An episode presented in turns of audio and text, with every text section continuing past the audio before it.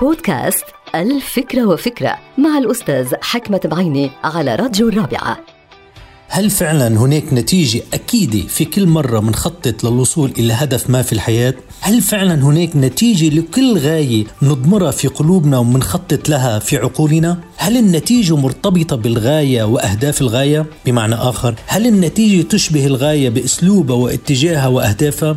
الجواب أكيد أنا بقول شبه أكيد لأنه الغاية الشريفة تأتينا بنتائج شريفة والغاية الشريرة تأتينا بنتائج شريرة والمنطق يقول أنه لكل غاية وسيلة ولكل وسيلة أسلوب ولكل أسلوب طريقه ولكل طريقة طريق ولكل طريق اتجاه ولكل اتجاه هدف ولكل هدف نتيجة. اذا النتيجة لها علاقة منطقية ووثيقة بالغاية. واستنادا على هذا المنطق علينا أن نعقد العزم دائما على تصميم وتأمين غايات شريفة في الحياة حتى نتمكن من الحصول على نتائج إيجابية وشريفة. تخدمنا اولا بشكل أفضل وبتخدم المجتمع اللي نحن بننتمي له بشكل أفضل. وكما من الأفضل أن لا تكون فقط الغايه الشريفه بل كل ما يتبع ذلك من أسلوب وطريق واتجاه شريف ومبني على الأصول والقواعد والأخلاق الحميدة. اذا الغاية والوسيلة والطريقة والهدف يجب على كل هذه العناصر أن تكون شريفة.